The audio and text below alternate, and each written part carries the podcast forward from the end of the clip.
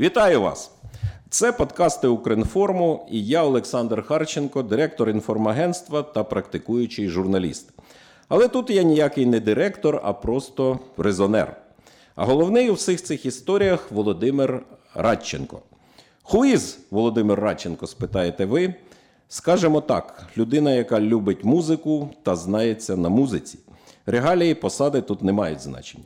А ще він вміє бачити незвичне там, де інші не бачать, проводити цікаві паралелі там, де інші ніяких паралелей не відчувають.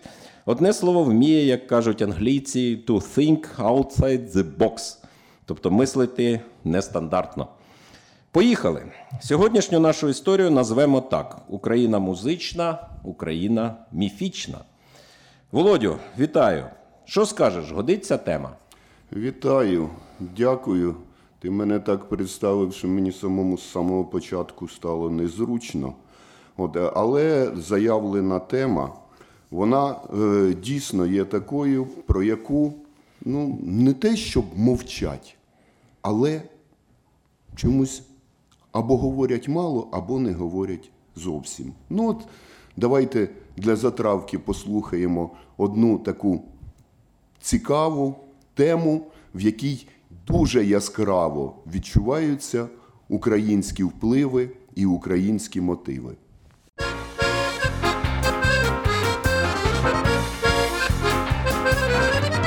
In Vegreville, Alberta, there's a giant peasant cow.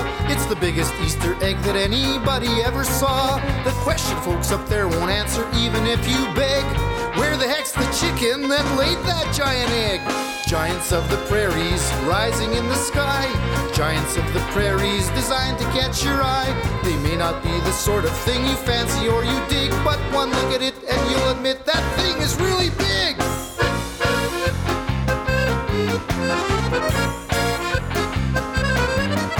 І що це, Володь? Це е, невеличкий фрагмент із композиції Giant on the Prairies е, канадського гурту Cuba Sonics.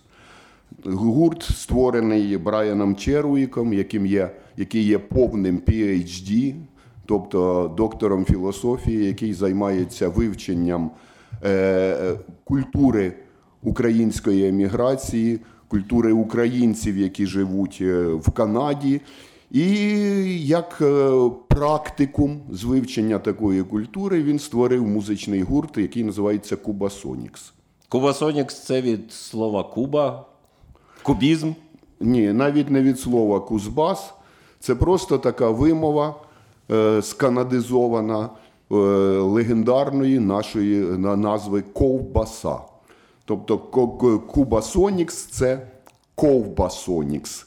І, е, власне, це гурт, е, який е, вимагає, можливо, більш е, докладного обговорення. Про нього цікаво буде поговорити окремо. Я думаю, що ми матимемо на це час і натхнення трохи далі.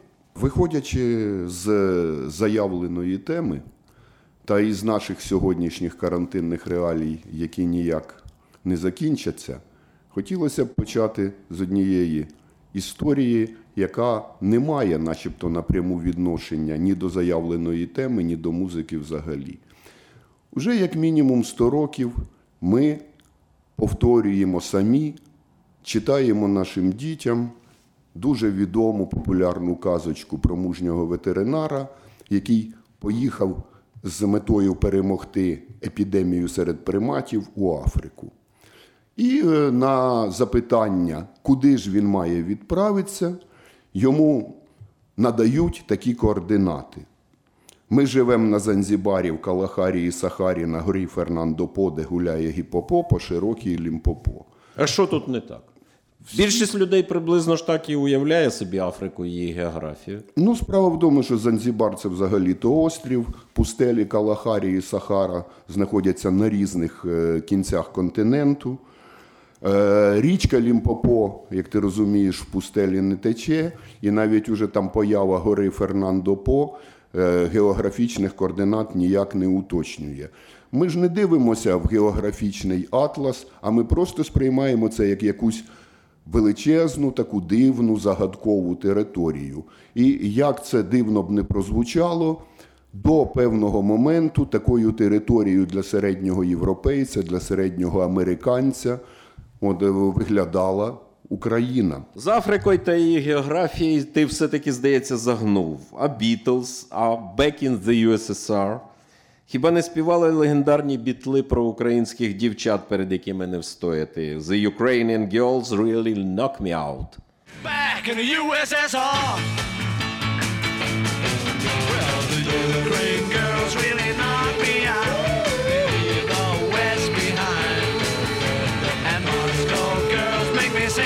shout.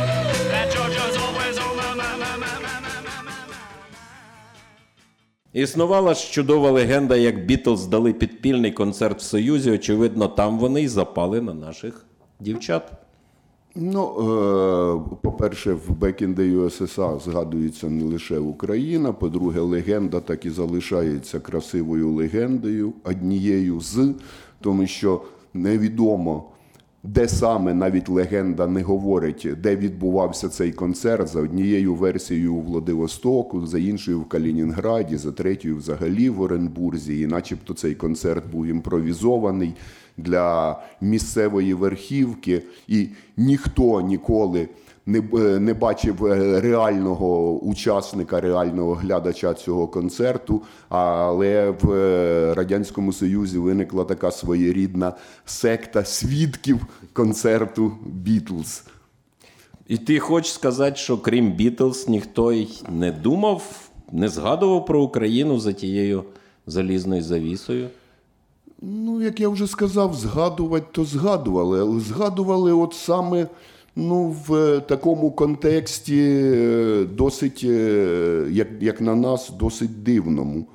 Буквально там за два роки після виходу легендарного білого альбому Бітлз, інший, теж не менш легендарний відомий гурт Біджиз, випустив альбом Одеса. Причому повна його назва була Одеса City on the Black Sea. І е, перший трек, заглавний трек, називався так само. Послухаємо. Будь ласка.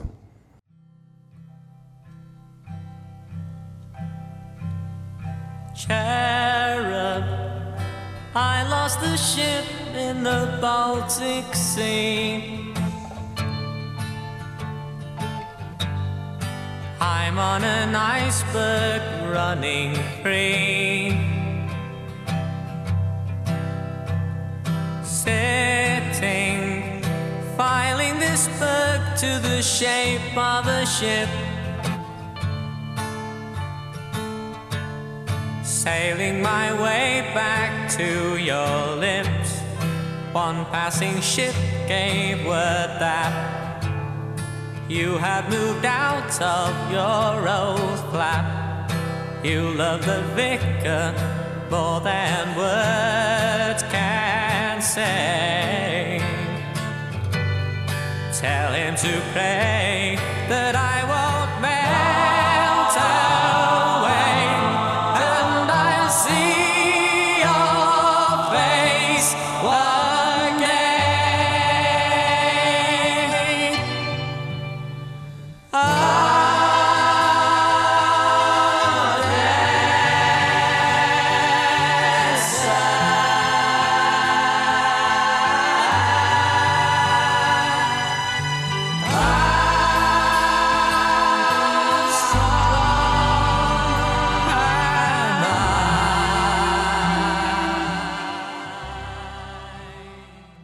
Таки пригадую, там теж була красива легенда. Хлопці летіли з далекої Австралії до Британії, зупинились в Одесі і полонились місцевим раєм. Ну, це вже зовсім легендарна легенда, тому що навіть якщо вони і по- потрапляли в Одесу, то вони не могли летіти з посадкою в Одесі, бо в Одесі на той час не було міжнародного аеропорту. Є така версія, що вони дійсно припливли на круїзному пароплаві. І начебто е, побачили Одесу і зачарувалися нею. Хоча е, існує більш прагматична версія. Просто один з братів Джиб е, неодноразово говорив, що подобалося їм саме слово Одеса. яке, на їх думку, звучало надзвичайно еротично. І там, навпаки, історія така е, досить дивна, тому що сама пісня така нуднувата, все-таки вона. Е, Досить довга балада, вона присвячена пригодам англійського моряка, який пливе в загадковий порт Одеса, покинувши там свою рідню, свою кохану. І потім в першій версії тексту цієї пісні вони взагалі зустрічалися з айсбергом. І е, навіть е, перша версія назви пісні була не місто на Чорному морі, а City on the White Sea. Якщо подивитися на е, обкладинку на розворот е, конверту альбому Одеса, то там е, видно е, така ну, зображена е, сцена, коли е, два кораблі. е, один рятує, е, підпливає корабель, який рятує е, іншу шхуну, яка тоне, і е, взагалі там фігурував айсберг. І е, начебто Роберт Стігвуд, який був е, продюсером цього, все-таки сказав, що хлопці, ну давайте не будемо накручувати абсурду. Одеса це реальне місто, і Біле море обернулося на чорне. Тому це легендарна Одеса, а зовсім не наше чудове місто біля Чорного моря. Окей, окей. А популярний в Союзі Адріано Челентано хіба не співав у своїй знаменитій стівалі Кольбако про козаків? Чи це ще один міф?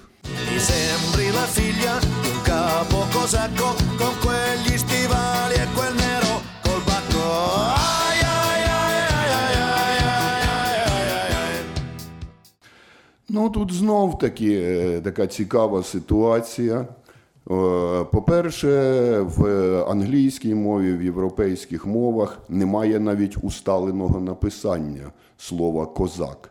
Ви можете зустріти кілька варіантів цього написання, і у свідомості європейців е, дуже довгий час і до сьогодні часто е, козаки асоціюються не з шляхетними лицарями січовиками, а з казачками атамана Платова, які свого часу е, прискакали в Париж і створили там новий тип закладів громадського харчування, вимагаючи, щоб їм подавали їжу бістро-бістро. І Челентано співав про козачків Атамана Платова? Ну, він не зовсім співав про казачків Атамана Платова, але якщо ви звернете увагу на текст, то там мова йде про пріма філія де капа козако. Тобто, по-перше, вождь, начальник козаків називається капо. Я думаю, асоціація надзвичайно пряма. От, е, по-друге, крім того, що е, ця дівчина виглядає саме так, коли одягає е, високі чоботи і хутряну шапку, там більше про козаків ніякої визначеності, на жаль, немає.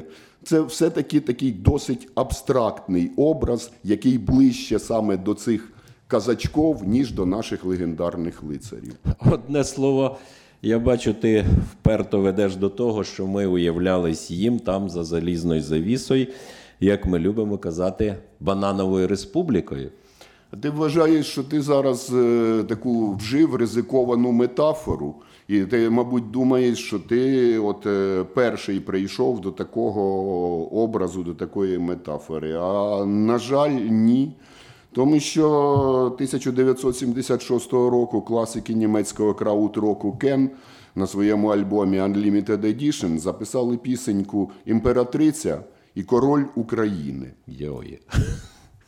Ну, по-перше, починаючи вже з короля, як ми пам'ятаємо, такий титул мав е, хіба що і то не зовсім усталений наш легендарний Данило Галицький, але до нього, як і до реальної України, знову таки ця пісня має дуже мало відношення.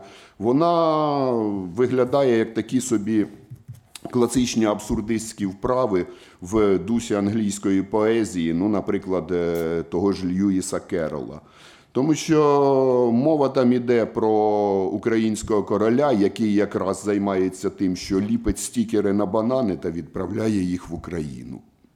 Ну, це, мабуть, треба послухати. Ну, е, давайте, імператриця, король України, стікери, банани і багато-багато туману від групи Кен.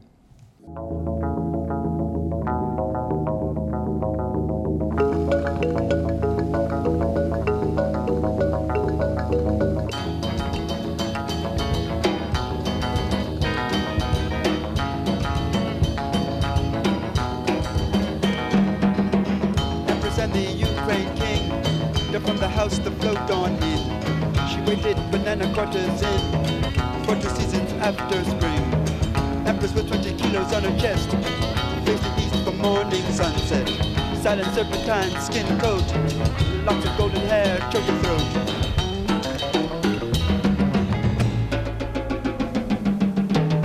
Smile, banana king. Circular cornered golden ring. Empress fur, lightning touch. Stack pantry, sweet meat stuffs. Record player, speeding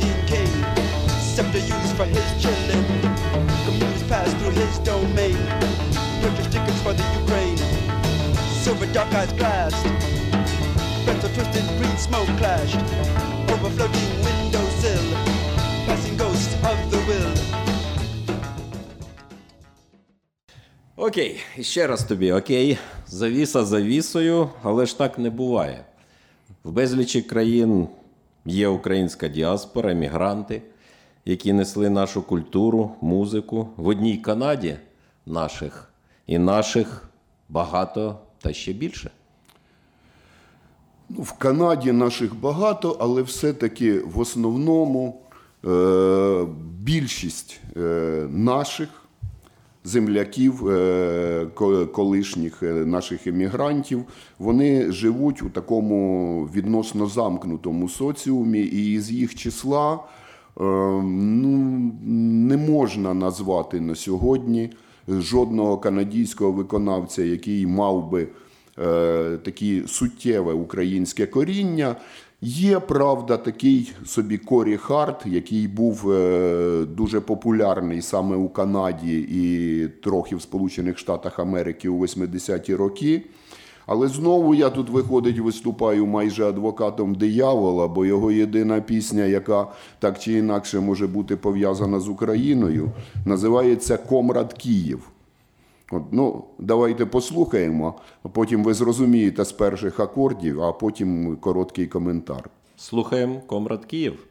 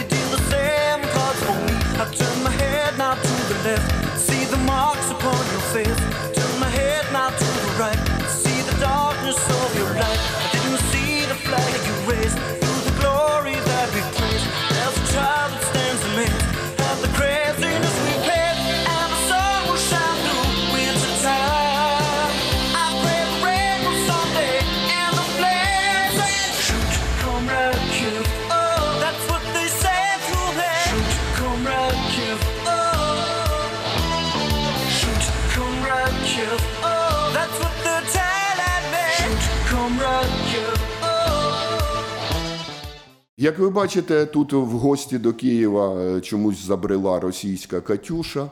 Але якщо продратися через той ліс метафор, який там нагородив е, Корі Харт, то виявиться, що навіть Київ це не назва міста, а це ім'я такого собі товариша Києва. Це якесь таке уособлення комісарського зла, яке напало на е, матінку Росію, і е, це такий узагальнений образ такого світового комісарського зла. Тобто Київ тут навіть не місто, а прізвище, що зайвий раз показує, що все-таки, як би нам цього не хотілося, але е, в основному розуміння України як окремої держави і е, розуміння наших реалій як реалій окремих від реалій імперських почалося значно пізніше. Добре, добре. Ну а представники соцкраїн, хіба вони, як соратники по нашому музичному табору, не несли в світ нашу музику? Ну, досить обмежено. От я знов тобі от, хочу передати, все-таки, незважаючи на карантинні. Так, ага. Ці, е, по- показати це Обробляємо, спів. е, так, обережно. Це колекційне видання. Це 68-й рік. Група Скіфлова Нотоцо і Петр Янчерський. Скіфлова. Що то є? Скіфлова. Флова. Значить, е, це е, фактично ця група фолк-рокова. От, але от, з'являється вона 67 і 68 рік. Слово рок не лише в Радянському Союзі, але й в так званих країнах соцтабору жорстко було під забороною. Призабулось уже, що і- секс був заборонений, і рок так само. Ну, так само, як і секс, так само і рок знаходив свій шлях. От, е, і хлопці придумали, бо була досить така відома. Ну, взагалі, музика скіфл це така досить примітивна кантрі-музика. От коли ми говоримо про кантрі-музику, ча- часто у нас в уяві там от. Е, якісь хлопці і дівчата, які грають на пральних дошках, от там стукають в кастаньєти і там щось таке витанцьовують. То от, власне, це не кантрі музика, це якраз і є скіфл. Вона була так е, помірно популярна в кінці 50-х, на початку 60-х років, і навіть е, Джон Леннон е, називав свою першу групу Quarrymen теж скіфл групою. Хоча, власне, за стилем. Е, В Нотоцо ну, нічого такого особливо скіфлового не було. Це був е, ну, класичний фолк-рок, е, але вони вказали шлях, в тому числі і тим же піснярам, і е, в якійсь мірі нашій смирічці, яка була спочатку створена як чисто фолковий колектив, що можна одягнути. е, Такі е, народні стилізовані е, якісь речі. От, е, можна взяти за основу якісь е, фольклорні мелодії, але паралельно із цим пропагувати і е, рок-культуру. І в цьому смислі Нотоцо викликало великий інтерес, велику зацікавленість у Західній Європі, і вони досить рано і досить плідно почали гастролювати. А потім у них був шалений період гастролей по території колишнього СРСР, тому що вони зробили програму, де вони в першому відділенні е, співали пісні власне свої польською мовою, а в другому відділенні виходив там якийсь конференціє, вони перевдягалися, знімали фольклорні костюми. Він казав: от наш ансамбль, він зараз популярний в світі, він їздить по світу. От. І він привозить із кожної країни. От, привозимо, ми привозимо музичний сувенір. І під виглядом музичних сувенірів починалося все це, наприклад, з Ель Кондорпаса. От, е, потім там е, будинок сонця, що сходить. От, і закінчувалося іноді. Deep Purple, да, от, е. але от, е, в тому числі вони е, часто бували на Україні, спілкувалися з українськими музикантами. І е, одна з найцікавіших, безумовно, обробок е, ранніх і дуже цікавих легендарної червоної рути належить саме їм.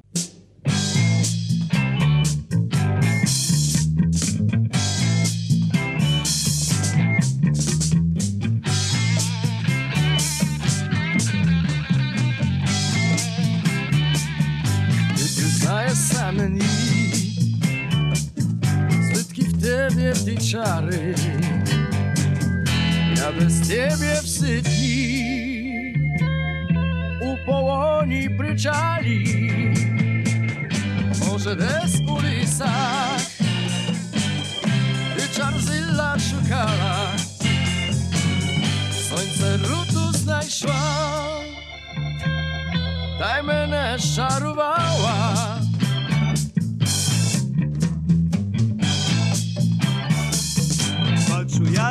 snach O dibrowach zelenych Po zabutych ścieżkach Ty przychodzisz do mnie I nie trzeba szukać. Mene kwitku na dziś Bo dawno już ty w moim rynku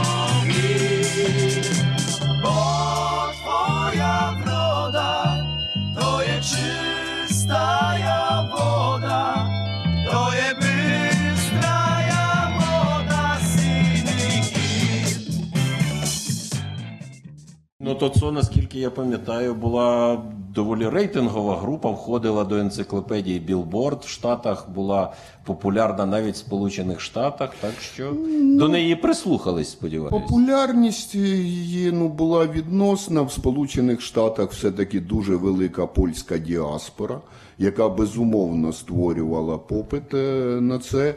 Е, І вони видали кілька синглів. Е, Наскільки я пам'ятаю, жодного повноцінного англомовного альбому на великих лейблах вони не видали. От, але кілька синглів, які досить успішно продалися, але вони ще були для України такими своєрідними культуртрегерами. Тому що Ното Цой і інша польська група, теж майже їх сучасники трохи молодші, скальди, скальдові.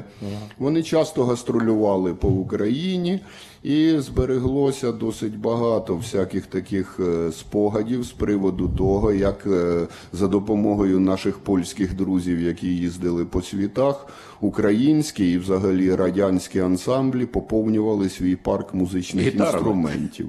Ну, в першу чергу, безумовно, гітара. От, е, хлопці мали змогу їздити по світу, вони мали можливість купувати собі щось краще. А те, що у них вже виходило з ужитку, вони перед початком концерту виставляли на авансцену. От е, на підставочці, десь там е, в ході концерту хтось підходив там раз чи двічі, брав цю гітару, показував, що вона працює. От, але наші музики, які знали, що ось зараз приїдуть поляки, от і може що-небудь привезуть на продаж, мали можливість і послухати семпли, як звучить гітара, подивитися на зовнішній вигляд, і потім тихенько зайти за куліси і сказати, хлопці, ну що, по чому? От. І е, таким чином вони не лише несли українську культуру в світ, от, не, не, не лише в Польщу, ще раз скажу, тому що під час свого існування вони досить багато по світу поїздили, але і несли західну культуру от, е, нам. От, у всякому випадку озброювали наших музикантів передовою на той час би. технікою. Да. І, і нашу червону руту несли трошки, трошки в світи. Ну, Червона рута взагалі це найвідоміша, мабуть, у світі українська пісня. Це теж окрема тема е, Червона рута, пісні Васюка взагалі, тому що, ну, власне, крім е, все того щедрика, про якого ми вже згадували сьогодні. Ну, є іще кілька пісень, які більш-менш відомі. Але е, от е, давай я зараз згадав, якщо ми вже закінчимо розмову про соцтабір. А Балкани, а Сербія. От якраз я про це хотів сказати, що шалено популярним в 70-ті роки був е, сербський музикант. е, Джордже Мар'янович, який навіть удостоївся такої честі, що він е, був показаний по радянському телебаченню. От. І він один із тих музикантів, який помітив велику таку от схожість. Е, балканського фольклору і певних українських пісень. Це от е, така досить цікава тема, коли вже е, на мелодійній основі українській, і фольклорній, і не лише фольклорній, а вже потім і е, естрадній. Е, Її сприймають люди з інших країн і по-своєму переосмислюють. Ну, от е, просто так коротенько. Пісня, яка вийшла на його альбомі під назвою Український романс.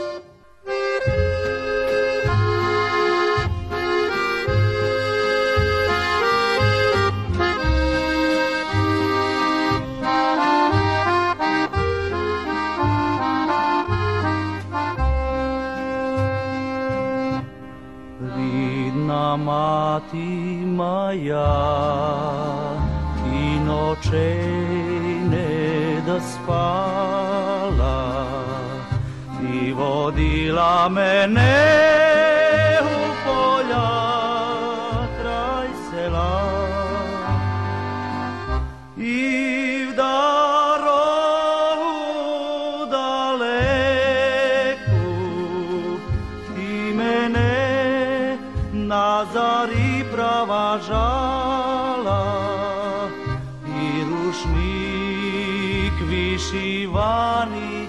на щастя дала.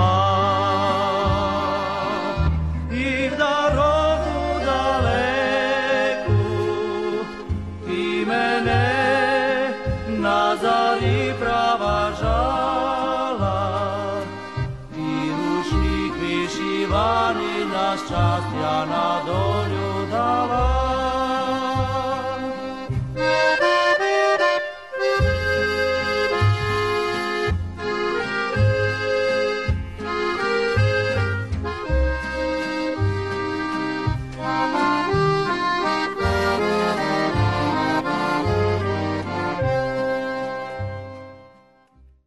Да, я, якщо людина з такою популярністю, я пам'ятаю, був навіть такий те, термін Джорджеманія. І коли йому не дали золотого мікрофона десь на початку 60-х, навіть заворушення були, коли поліція не могла втихомирити, коли вони почали розганяти цих демонстрантів, так здається, було. І поліція змушена була покликати самого співака, щоб він заспівав, і тільки таким чином вони винесли його на руках, і вдалося ці народні заворушення подолати. Коли така, така відома, відома постать стає нашим провайдером, ну це, це вже непогано, напевне. Ну, е, знаєш, ти зверни увагу трохи на інше, що все-таки е, от, е, це один із способів переосмислення традиційної мелодії, тому що якби або коли це почують професійні музиканти, от вони досить чітко зрозуміють, що там е, змінена ритмічна основа. І фактично, у, е, от. е, відома, дуже популярна українська пісня, вона Стає пристосована, пристосована да, до ритму балканського романсу. Існує кілька таких досить відомих історій, коли досить нетрадиційні. Е, Якісь ритми е, використовувались при, напис, при написанні пісень, ну, здавалось би, е, зовсім з іншої несхожої тематики. Наприклад. Ну, е, на- найбільш відомий приклад, е, ніхто, мабуть, не замислюється над тим, що е, от у нас зараз 8-9 день перемоги у Другій світовій війні, відома пісня Давіда Тухманова День Побєди, вона написана у ритмі танго. І її довгий час не випускали взагалі. От спілка композиторів, телебачення казали, як це так? Це повинна бути урочиста маршова пісня. От, і от е, зверніть увагу, якщо там десь хтось іще буде ходить парадами під цю пісню, от, е, як не незручно під нею ходить, тому що ритм танго, от, от слухайтесь, та-да, та-да-да, да, та-да, та-да-да. От. Він навіть от, е, відчутний, це три четвертих, а маршовий ритм дві четвертих. І тому всі, хто ходив під цю пісню, вони шкутильгали фактично в ритм. І для того, щоб ця пісня з'явилася, її випустили, от, то е, Тухманов змушений був написати вступ на дві чверті, там та-та-та, щоб солдати з ноги не збивалися, тому що дуже важко було під цю пісню ходити. От, але дуже подібна Зате ситуація. танцювати танго, очевидно. Ну, ну пе- Круто. Е, от, е, я дивуюся, чому до цього часу нікому не прийшла в голову думка перекласти, е, все-таки е, записати День Побєди в ритмі танго. Хоча, наприклад, от, відомий дуже свого часу, особливо в Радянському Союзі, він випустив, по-моєму, два чи навіть три альбоми на фірмі Мелодія. Бельгійський, франко-бельгійський гітарист Франсіс Гойя. От е, він е, був е, з гастролями в Україні, в Києві. От, і він от по-своєму почув і по-своєму переосмислив нашу дуже відому е, мелодію.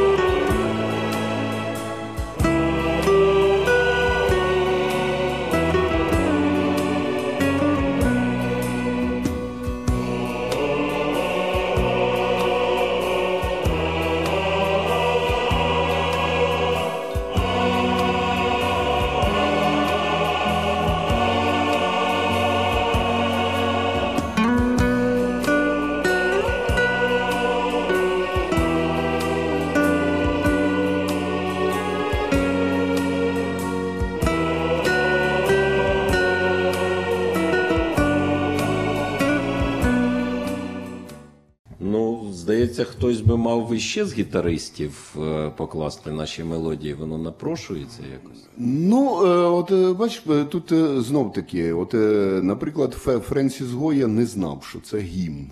От він почув мелодію. От, і мелодія лягла йому на душу, і він зробив із неї, от, фактично, хоча три четвертих це ритм вальсу, так само як День Побєди це танго, то тут вальс.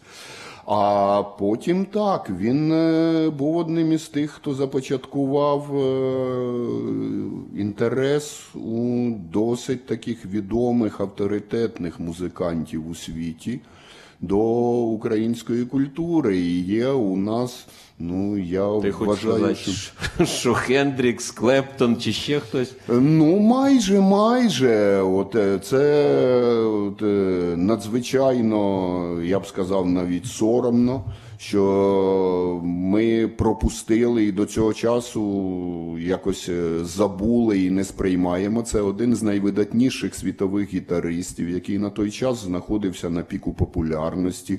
Алді Меола. От е, він е, перед міленіумом в 99-му році записав з українським бандуристом Романом Гриньківом цілий альбом. От, е, Зимова ніч, от, який повністю абсолютно побудований на українському фольклорі. Алді Меола це ну, один із корифеїв е, джазової гітари, фламенко гітари, якого зацікавив звук бандури, от, е, який е, просто з допомогою е, того ж самого пана Романа Гриньківа. От, е, ну, вони зробили абсолютно видатний запис, який вийшов на супер е, відомій, дуже авторитетній фірмі Теларк. От, і в Україні цього майже ніхто не помітив. Отак от у нас часто Можемо щось буває. послухати. Ну, звичайно. Давай попробуємо.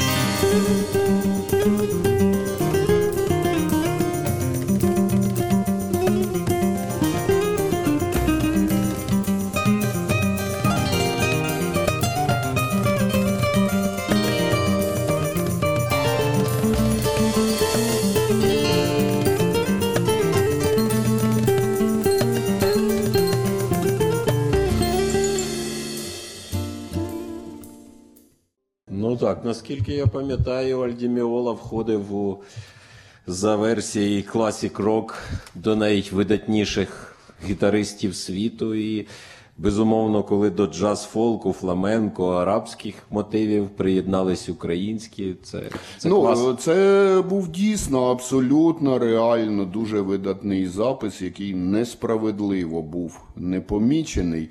Але слухай, ми, по-моєму, вже з тобою трохи заговорилися. Давай ми зробимо коротеньку перерву, і от нарешті я втретє. Згадаю сьогодні про Щедрика. Я знов таки не буду розказувати е, історію виникнення цієї пісні, історію її побудування. Будемо слухати? Будемо слухати, будемо її слухати у виконанні е, інтернаціонального групу Пінк Мартіні, який е, локалізується він в Сполучених Штатах Америки. Е, Який е, Це круто. 2000 Маленький 2010 оркестр. 2010 року вони випустили альбом е, кращих різдвяних пісень різних часів і народів. От у них на той час ще з ними співпрацювала абсолютно чудова, унікальна вокалістка Чайна Форбс. От і от послухайте, причому це люди, які не знають української мови. Але от е, послухайте, наскільки старанно, наскільки красиво вони інтонують, і наскільки от бережно вони поставилися до улюбленої пісні українців. На цьому давайте трошки перервемося. Дякую за Але увагу. послухаємо. Пінк Мартіні, Щедрик. Щедрик,